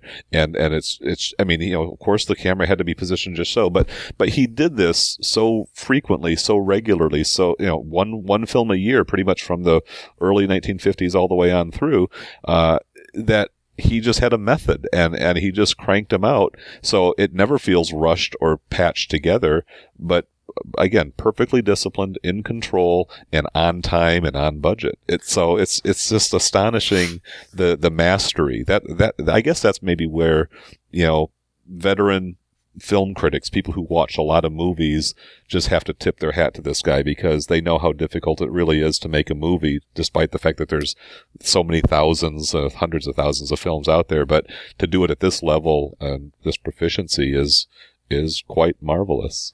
I have the film on in the background now, and I'm also watching the scene uh, where the master is uh, kind of slapping around the uh, the Sumisiko or Sumiko character, uh, and uh, you can see that the uh, editing there's no eye line matching between uh, the characters, and he's not he's he breaks uh, rules he breaks Yeah, yeah, rules. well. There's no match cutting at all, and also in the in the opening scene where we cut from the tower to different angles of the tower, he's kind of moving the tower around in the frame, and it seems like you don't care about these conventional rules of Griffith and whatnot. Well, I mean, I Right. find I find the idea that there's rules in art almost offensive. Mm. You know, tell Jackson Pollock that there's rules. You know, I mean, yeah yeah, it, it's really. I, I find it slightly ridiculous in a way that you know. I mean, it, it's one of the it's one of the weird things about um kind of like Ozu because when you're watching them, you the characters they they stare sometimes directly into the camera, Hmm. and it's Yeah. inc- and, it, and it's like they're breaking the fourth wall. And I I don't like it in film. The only exception I will give is um, Annie Hall of a film where it's allowed to break the fourth wall and it works for me. But I don't like being kind of brought out the rea- you know brought out of a film and kind of made to feel that it is an artifice. But he gets away with it somehow because he would do a shot reverse shot or something like that but it was just he'll, he'll have the actor literally stare down the lens and it's quite disconcerting but it's you can't you you, could you get used to it uh, Yeah. once you kind of Yeah. get into his world. I think there's a, a, a portion of the Roger Ebert commentary where Ozu was kind of taken to task by somebody. I don't know if he was a, a younger film critic or a technician or a student or whatever, who said, uh, "You film it the conventional way." And so actually, Ozu did. I mean, he did show that he could follow the conventional cinematic rules and he could make films that way he just didn't want to. So he filmed the scene both ways and replayed him in the rushes and said, "So what do you think?" And the student said, "Yeah, your way works better or works fine. There's really no difference or there's no there's nothing lost there. Yeah. Uh, just you know Picasso, you know, another great artist. You know he could paint you a realistic portrait if he wanted to do a, a lifelike painting. He can do that, but he he's got the skills. He just exercises them in a in a very uh, unique kind of iconoclastic way. I wanted to ask you, David, because you've seen Yeah. the previous two color films that Ozu made. Mm-hmm. Uh, is there any difference in how he utilizes color? Because the um, first two was m- were made with Atsuta Yuharu, and this is made with Kazuo Miyagawa. Well, you know, as I said earlier, the, the DVD of Good Morning really is is poor. It's very faded looking. It's one of the first generation, you know, Criterion DVDs. I don't know what the quality of the transfer was or the print that they were working with, but uh, Floating Weed seems to have a, a much darker palette. A lot of that, of course, happens because the scenes take place at night, so it's, it has more of a noirish kind of feel. And and speaking of noirish, I'll, I'll recommend from the Eclipse late Ozu set Tokyo Twilight. That's a fantastic film. It's in black and white, but it's it's just one. I- If I could really point you guys toward uh, of another really unheralded, underappreciated Ozu film, Tokyo Twilight's it. But anyways, yeah. So there's a there's a certain the the the and maybe it, there's some contrast boosting or something going on, but the colors really pop out on this one. And then if you go to the next film, uh, late autumn, also in that late Ozu Eclipse set, uh, it seems again to have a little bit more of a subdued palette. Uh, again, I haven't seen them in the theater. I haven't seen, you know, archival prints where everything's kind of leveled out here. But I think, uh, Floating Weeds definitely scores some extra points just in terms of the visual, um, intensity. And it, it seems like he really plays a lot more there's it's, it's much more apparent the the you know the red objects in the foreground and and the frames within frames.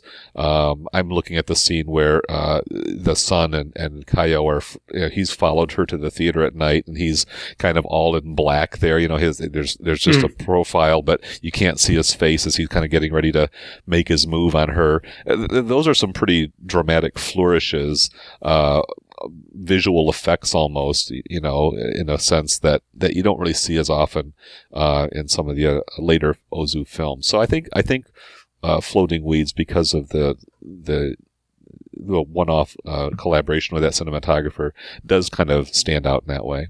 and I think the thing I find ridiculously impressive about it all, it all is because uh, it was something we touched on earlier. I just wanted to save it to now. Was Ozu was an absolute ferocious boozer. I mean, Oh, we, we- I mean, we, I mean, we're talking Peckinpah levels of booze Yeah. consumption here, and I mean, I, I- mean, I went into work a few weeks ago with a mild hangover, and I was, I, I, in the end, I was just like, I'm going home. I'm useless. I, I, I, serve no purpose being here. I'm just, a, yeah, and, I, and that was that was just like a, a few drinks Yeah. after. Thought, but I mean, this guy, I mean, you know, he, he was by all, and it's it's not like you know a couple of beers. This was like a bottle of. I mean, I, as I understand, there's that. Um, I, I don't know if you know, but there's that the opening shot where you see the um Yeah, the lighthouse. sake bottle. Yeah, and it's like and apparently that was like a little nod to sort of that you know. Our, our friend, you know, Booze, who's helped us kind of make this film. You know, it's like, yeah, you know, he, he almost it's a, has a sort of inspirational, if not a sacramental quality to it. I mean, he, I- I- because the- he, his scripts were all written uh, uh, while while not just drunk, but you're right, just ripped. You know, and you know, to be able to sort of create that, you know, and in Yeah. a way, and I was, I was wondering, you know, would, would he, you know, would he have been better if he wasn't drinking, you know, or was this, you know, did he need it, to, you know, to, to kind of get in the zone, as it were, you know, obviously, Well, we kind of right, never yeah. know, but I mean, well, he only lived to be 60 years old too. I don't know exactly what the I think it was cancer of some sort, but uh, you know, he didn't live a long life, uh, so he kind of yeah, used it used it up that way, and I'm sure all that alcohol consumption did not do him well physically in the long run, but it was clearly part of his his method, and uh, I guess in that sense you can't really quibble with the results. you, we talk about the film like in, in terms of halves, and it really is visually a film of two halves, isn't it? Because the first half is quite, you know, it's, it's mostly set during the day. It's quite colourful, and like I said, it kind of goes into this sort of um, much. I think well, well, the film tonally shifts massively, doesn't it, in the second half, and it does become this kind of like darker, much more kind of um, almost kind of seedier looking film, I think. And I think my sensibilities are kind of, I'm more into kind of the latter half of the film in kind of terms of its visual style. But is that something he does, yeah, you've seen before in his work, David, or is it is Mm-hmm. it just kind of floating weeds that's kind of has such a difference in kind of, you know, the, the, the, halves of the film?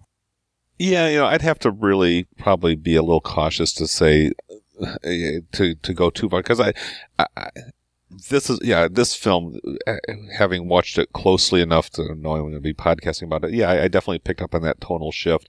I think the other films kind of um, follow some of that same lead in terms they, they tend to start off kind of light and casual just kind of showing people going about their lives and then the drama accumulates and builds the tension becomes you know close to unbearable and then the typical ozu ending as a character just kind of sitting there staring off into space and then kind of bowing their head as it just kind of the enormity of it all just sort of weighs in.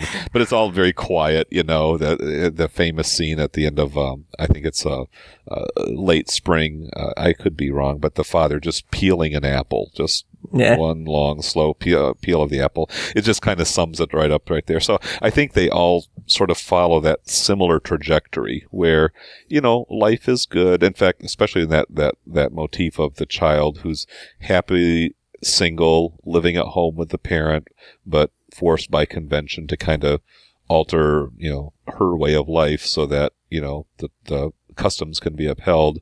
Uh you know it, it just kind of you know the the pressure builds and then finally something snaps so that's that's really how the typical ozu film will go kind of getting on to the, end, the, the kind of the ending of the film. I mean, what are your kind of thoughts on it? Do you think it's earned? Do you think it, you know? Do you think it's did, did it sat? Do you think the ending is satisfactory for the story that's being told in a way? it's his endings, I guess, to kind of pick up where I just left off. They, they, they always tend to end at a new sort of equilibrium. You know, there's there's a status quo to open, uh, kind of a, a friction that occurs, and then we sort of leave off when things have sort of settled. We don't know how long that new norm is going to to hold, but uh, in in this particular film, we have. Uh, uh, you know the son with Kayo and and the mother and and and you kind of see, you know, obviously he's going to stay living with her. Uh, she's been kind of dropped from the company, and it's really just the master and uh, his his partner, his girlfriend, who are traveling to the next city where he's going to get a chance with this local impresario and maybe start from scratch. But the rest of the company's been disbanded. They're all going back to their kind of workaday lives, and uh, you know, maybe in some ways none the worse for the wear, but I'm sure probably harboring some disappointment. Hmm. Of course, a lot of them don't really know the full extent to how much they've been betrayed. They Mm. just think, well, the show just didn't catch on. We ran out of money. The, you know, we got shortchanged from what was promised to us. Uh, that's just how it goes without necessarily knowing that they were kind of, you know, sold out, uh, because the master had his own ulterior motives. Uh, but yeah, yeah. So, so the master and, and, uh, uh, what's her name? Uh, Who wants to help me out with her name? And then uh, she's, you know, not only lighting his cigarette, kind of groveling, but uh, pouring him sake, and he's like, "Okay, well, I, I don't have much in this world, but I got this," you know. Yeah. And The biggest, I guess, this is where we get to the heart of my issue with the film because Mm. I don't feel that I'm engaged with the characters and their struggles throughout the film. I don't have any emotion tied to it. So when it mm-hmm. when it's building to this sort of climax, um, I don't. I'm not engaged with it. I don't. Mm-hmm. I'm not re- mm-hmm. really caught up in it, and that, that is, that is the biggest problem. Maybe, maybe because we spend so much time with other characters other than the master, and some of those actors portraying those characters are not particularly talented, especially the son. I think he's very, very wooden in his performance. And I just don't feel any chemistry between uh, the son and this young girl, Kaiju. Uh, to be honest, though, I mean, I, I, I there's a lot of films, that, I, and you know, it's like the romance in Casablanca, for example, between Rick and what's her name? Is it Ava? The Elsa, Elsa, Elsa. that's it. Yeah, Elsa, I mean, yeah, I've never. I mean, I love Casablanca. I think it's a great film, but I've never quite seen where I, I don't, I've never ever felt the romance between those two. You know, you have those flashbacks. I've never kind of thought, oh, that's clearly the love of his life. And I think a lot of films from that time. I think the reason why characters fall in love is because the screenplay tells them to. and I Yeah. don't think they're necessary. Well, I if- think- if they say, "Oh, they're they're in love," you're meant to go, oh, "Okay, well, they're in love," and I, I yeah. God, I'm not trying to. I'm trying to defend it a little bit there. I think it's sort of that's Mm. more to do with the time than you know than Yeah, but also he seems to be like he's he's building to this climax, and I read reviews that saying it's not is is not this powerful climax, and that is what is so good about it. But it feels to me like he is actually attempting to achieve this powerful climax because I feel he's forcing it into uh, this dramatic turn in the film where everything is coming to a big halt and there's this big confrontation and lots of emotions under the surface. But I'm not really, I don't, I'm not, I'm not really caring about what the outcome is going to be. And maybe, maybe it's the observational style that is just keeping me very at bay and leaving me to watch the scenes rather than engage with it. I don't know. But, I mean, I, I think that I mean, what I did actually really like about the ending, I think that there's there's lots of kind of possibilities hinted at. You know, it hmm. might work all right. It might things might work out for the son and Kate. It might work out. It might work out for the master and his mistress. Probably won't because we know his back. His, you know, we know his history. We know this guy's like they're going to go somewhere else. Kind of, you know, like carry on floating as it were. And I, I quite like that. I don't. I don't. I'm, I, when it comes to films, I don't necessarily need. You know, I, I don't need resolution. The some, some you know the way Yeah, some but- people do. Yeah, I'm not. I'm not really talking about the open-ended structure. It's just that the uh, when it reaches this height of the drama, it's it just falls kind of flat to me. But uh, I'm with you on the like the open-ended structure. I like that there's possibilities, and we're left to kind of wonder where this film is going to go next. But it's just that the the confrontation it just doesn't carry any weight to me. Well, the fact that the master seems to me to be nearly twice the age of his mistress, it, it kind of goes back to Casablanca. Like, you know, Ingrid Bergman could definitely do better than Humphrey Bogart. and, and, and same with the mistress here. Like, you know, she's got to realize that she's kind of hooked herself up to kind of a loser ultimately. And then she's capable, I mean, maybe she was a, a common street whore in the beginning and maybe she's, you know, been elevated to a slightly better place in life, but don't stop climbing, girl, but just don't feel like you got to take this guy along with you. She's, she- you know, and again, that's maybe again from a 21st century post feminist, uh, you know, perspective. Yeah. And I also know that, you know, women and, and men, they, they, they love who they love. And sometimes objectively speaking, you can say, oh, you, you know, you're better than him. You know, you, you know, just, just hold your horses. Don't commit yourself so much. Uh, so, uh, I'll I'll say this. Another benefit of a story of Floating Weeds the earlier is that the the master character in that film is a lot more of a charismatic. I did I, I will agree with you here, Joachim, is that the master here doesn't strike me as much of a uh, a guy that I can you know sort of wink at or get alongside. I, yeah, he's just kind of an old has been.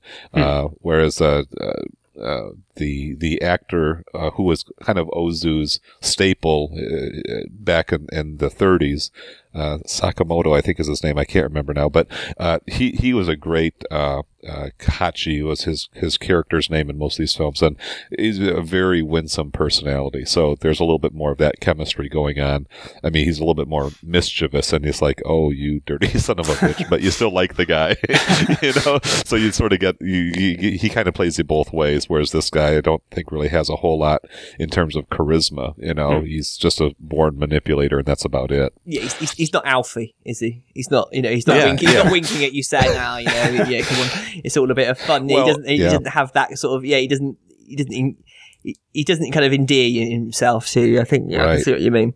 Well, in the film, I uh, a couple weeks ago I talked about the um, Purple Noon, uh, the ta- the talented Mister Ripley with the Oh, yeah. Criterion Cast guys, and that's another example of a really uh, devious, nasty person that you just you, you like him because he's Alain Delon, you know, yeah, but he's a killer, and, and he, but he's just so suave and so cool in that role that it's like you sort of hope he gets away with it, you know, and and uh, so sometimes that sort of anti-hero thing uh, works very well when when the uh, when the, the protagonist sort of has that combination of, of charm and, and, and villainy, you know, kind of working all at the same time. It- It's a strange way. I, I think, I know, I know, like, I know people have, have seen Floating Weeds and ab- abjectly hated it, and they were kind of saying, well, you know, it does. They want some sort of um, I suppose a harsher penalty really for the master. You know, Hmm. they, Yeah. want, they want to see him like Yeah. humiliated even more, or you know. So and Oh, it- he's got it coming. yeah, I mean, it's like you know, it's Yeah. like karma. You know, he'll go somewhere else and he'll end up cheating with someone's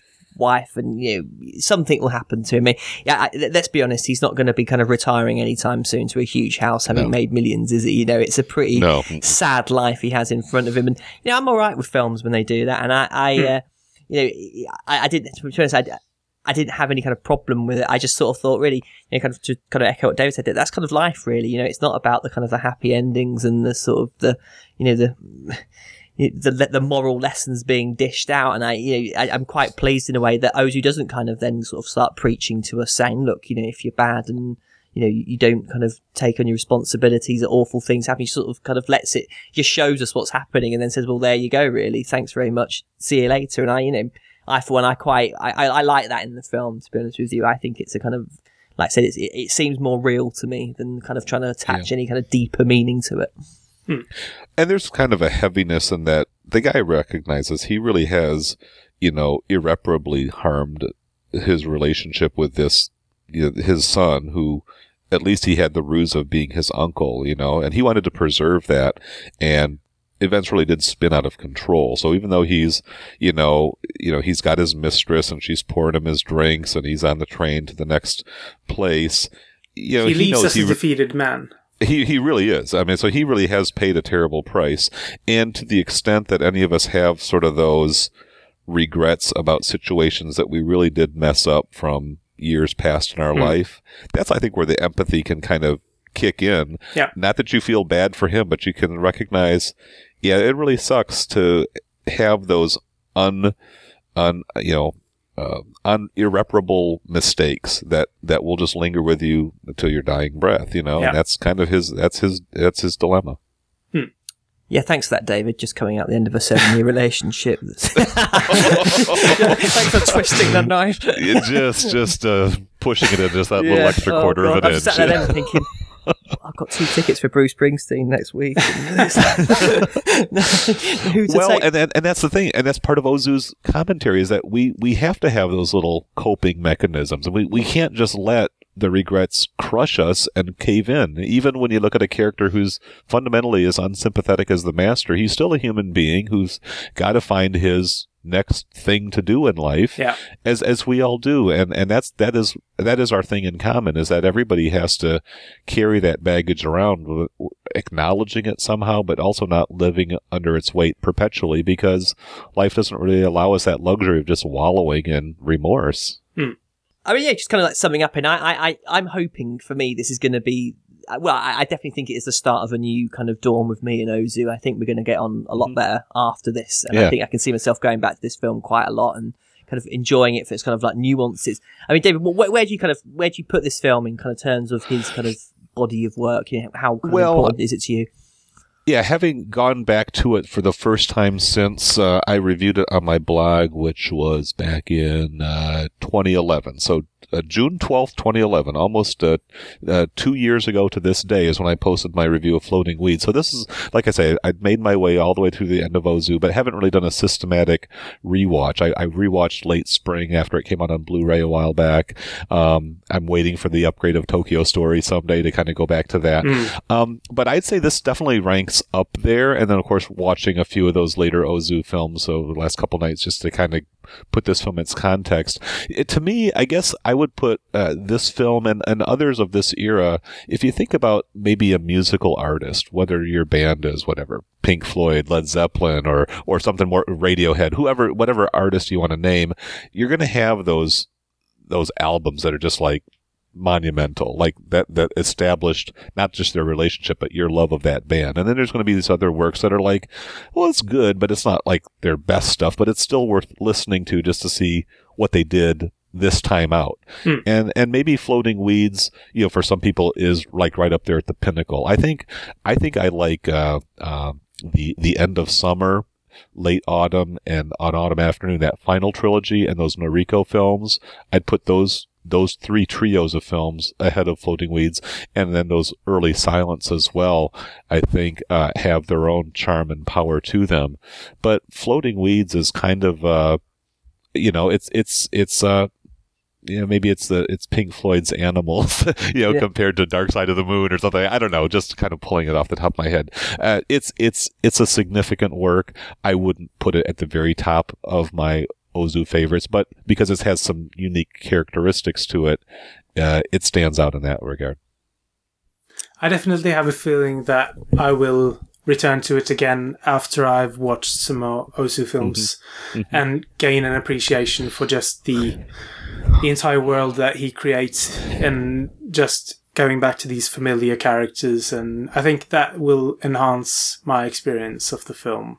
And I really want to get uh, Ebert's commentary on the uh, film, listen to that one on the Criterion edition because I think that his insights will provide some uh, extra information for me. Yeah. That, if I can comment on that really quickly, um, Ebert's commentary really is that does make this particular set from Criterion a perfect entry point into Ozu because really what Ebert's doing is giving you kind of a a, a visitor's guide, an orientation to Ozu. He spends a lot of time really talking about what's on the screen, so you almost lose track of the story. So you really want to watch the film as a film before you get into the commentary track, and maybe even watch it, you know, once or twice. But but when you get to the the Ebert commentary, it'll really help you just make sense of what Ozu's coming at you if, if you haven't seen this stuff before because he does approach the viewer so differently than almost any other director that you really need somebody to kind of hold your hand and guide you through it and not to be too condescending about it but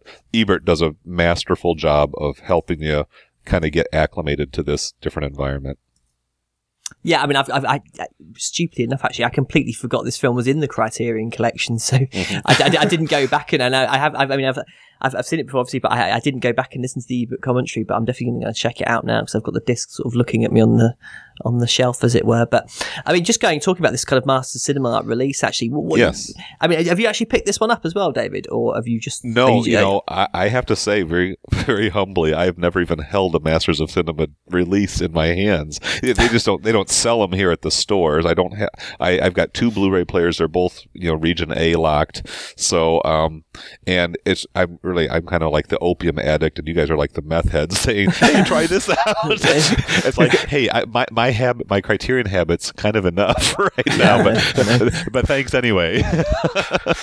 No, I mean uh, it's a it's a Yeah. pretty. I mean it's a pretty decent um, Blu-ray transfer. I think you've got to have kind of Yeah. expectations. I don't think the kind of the this isn't Technicolor, is it? You know, it's not sort of you know, it, it, it's not eye-poppingly stunning. You know, and I, I think for a Blu-ray, I mean, I thought it looked pretty good. Um, and especially, well, I- I think there's a couple of issues with the sound. Did you not notice that as well, Joachim? There's a there's a bit of popping, isn't there, and quite some crackles and stuff. Yeah, especially uh, in the opening and the end credits where the music is starting to swell. You can definitely hear some crackles in the sound. And also the um, the colors, they seem to be like, I don't know what the technical term is, but they, they're vibrating sort of. So they, they go like darker, lighter, darker, lighter in the fast motion. It's ever so slightly, but you can sort of see it. Uh, I don't know if you noticed it, I didn't, to be honest with you. I, I didn't. I didn't see that the at other, all. the other thing I, no- I noticed was that on after about 20 minutes into the film, each time there's a cut, the frame, it sort of jitters about for one or two frames. It sort of moves. So you can see that uh, the entire picture is slided slightly towards the left and down or something in the last two frames of each edit. And it's pretty consistent throughout the film after the, about the 20 minute mark. And I, I noticed it and it, it's quite distracting if you're not really enveloped in the film as I wasn't. So I kind of noticed it throughout the film. Oh, it's a shame. I mean, I was too busy gawping at the compositions to sort of notice the the kind of things. But I mean, it's again, it's one of these ones where I, I, it, I think they have to do best. They have to do what they do with you know with, with what's there. Basically, I mean, Yeah. I, we've discussed it many times before. I don't like it when they kind of really try and kind of artificially kind of spruce these things up too much. No, I, no. You know, I don't mind a bit of crackling on the soundtrack or you know a bit of damage to the print. You know, as long as it's kind of they make the best of what's there, and I think this certainly does it. Um, extras wise as well, the essay I thought was pretty brilliant actually, and um, obviously you get the The kind of the- essay. yeah, yeah, and you know the kind of the well the, the, the rather boozy entries from um, Ozu's uh, diary, which you know kind of like again I think it's just it just it highlights the kind of how impressive the kind of uh, you know an artist he is to kind of be in that condition and still make films like this. But definitely, is it Region B or is it is it a multi-region one? This one I can't remember. Only actually. Region B, yeah. Uh, right, so you probably have to wait for the Criterion one to come out then, because I, don't- do you think- I, I, I should imagine this one will be on their list of ones to upgrade in the near future. I would have thought. Yeah, I think, but I think there are others that are more, much more in need. This is, I mean, I've got the DVD going in the background as well, and I'm, I'm very satisfied on a 46 inch monitor. I haven't really seen anything that really jars uh, compared to uh, Good Morning, which I could go on quite a tangent about the complaints with that one, and even Tokyo Story. There's a lot of print damage that is on the official, you know, DVD that really needs to be cleaned up. And I, I know that most of Ozu's famous uh, major films have been released on Blu-ray uh, in the UK or elsewhere. So uh, I don't really know what the hang-up is at Criterion, uh, but I would hope that they're going to really try to get on this, especially for some of those earlier uh, titles that really would benefit quite a bit. I mean, the the transfer from the early or the the upgrade from the early spring DVD to the uh, Blu-ray uh, is is quite significant, and they really did some beautiful cleanup work on some of the more crucial scenes that had lines running through them, you know, vertical top to the bottom of the screen for several minutes, and were really distracting. So, uh, you know, uh, by comparison, uh, Floating Weeds is a very nice, uh, nice addition on DVD only. So be honest, David. How much how, how much um, upgrading are you be doing on your Criterion collection? Is this the new addiction coming in? Is it is the uh, Oh, well, you know, I pretty much do the Blu-ray upgrades when they're released. So I've got this big old stack of, of double dip DVDs Yeah. now that I kind of wonder what am I going to do with those, but I can't quite bring myself to drop them either. you know, it's they're my tough babies. one. I know. It's the same thing with Master Cinema. I mean, I collected all of these on DVD. I mean, the the, the the worst story I have from Master Cinema is buying Sunrise three times and never watching it. And I bought the first. I bought the first edition DVD, then like this re-release, a double edition, and they brought out the Blu-ray, and I bought them all. And I just stood there and I thought this is just pathetic. You know, just Well, sat you know, yeah, when people start saying, well, I sure wish they would release Eclipse on Blu-ray, I'm thinking, don't you dare. yes, please, please. Have mercy, right? Yeah. Yeah, no, no, no. It's, it's just like David. Before we go, can you just tell us where we can find all? I mean, the thing, but can we have like Yeah. the email addresses and things like that, and uh, where all yeah, the blogs my are? my my blog is called Criterion Reflections. If you just you know put that in your search engine, that you know that'll get you there. But the address is Criterion Reflections, all one word, dot blogspot dot com. Just plain old blogger blog, you know, nothing fancy. I write for CriterionCast.com, uh, my journey through the Eclipse series, and I'm doing a little bit more of the occasional podcasting as well as the one-off reviews for, you know, promos and DVDs and Blu-rays that uh, Ryan sends me out of the graciousness and generosity of his heart. Um, and the Eclipse viewer will be making its return soon, so uh, hold me to it, folks. And uh, I also, you can follow me on Facebook at Criterion Reflections. I have a little Facebook page. I'll sometimes post little odds and ends there, posters and things like that. And uh, on Twitter, Criterion Refs, R E F S, is my Twitter handle there. Uh, so, and if you want to follow me on Facebook as Dave Blakeslee, uh, I'll take your friend request that way too. So, those are the ways to get a hold of me. Brilliant stuff, Joachim. Where can you find us? You can find us at moccast.blogspot.com. You can also find us on Twitter and Facebook. Uh, just search for the Masters of Cinema Cast. And you can also send us an email at mastersofcinemacast at gmail.com. And please, uh, we've asked about this uh, several times, but iTunes reviews, they help very much in just making the word uh, go a little further out there. Yeah, I'll pay people to put reviews. I'm not going. I'm not. I'm not to tell you how much I'll pay you. But if you if you put a review and then email me, I'll send you some money. But I'm not Yeah. telling you how much it's going to be, so it might not be that much. But anyway, uh, you can find me um, uh, my other podcast, 24framescast.blogspot.com. You can follow me on Twitter at 24framescast. You can email me 24framescast at gmail.com. David, thank you so much for coming on board with today. It's been an absolute pleasure having you. Yeah, thank you. Oh, thank you so much. Really enjoy it, guys. And uh, hey, I'll do this again sometime if you want me. Brilliant Definitely. stuff. We will definitely have you back. And that's going to be it for us. We'll be uh, back with a new episode very, very soon. Many thanks for listening and bye.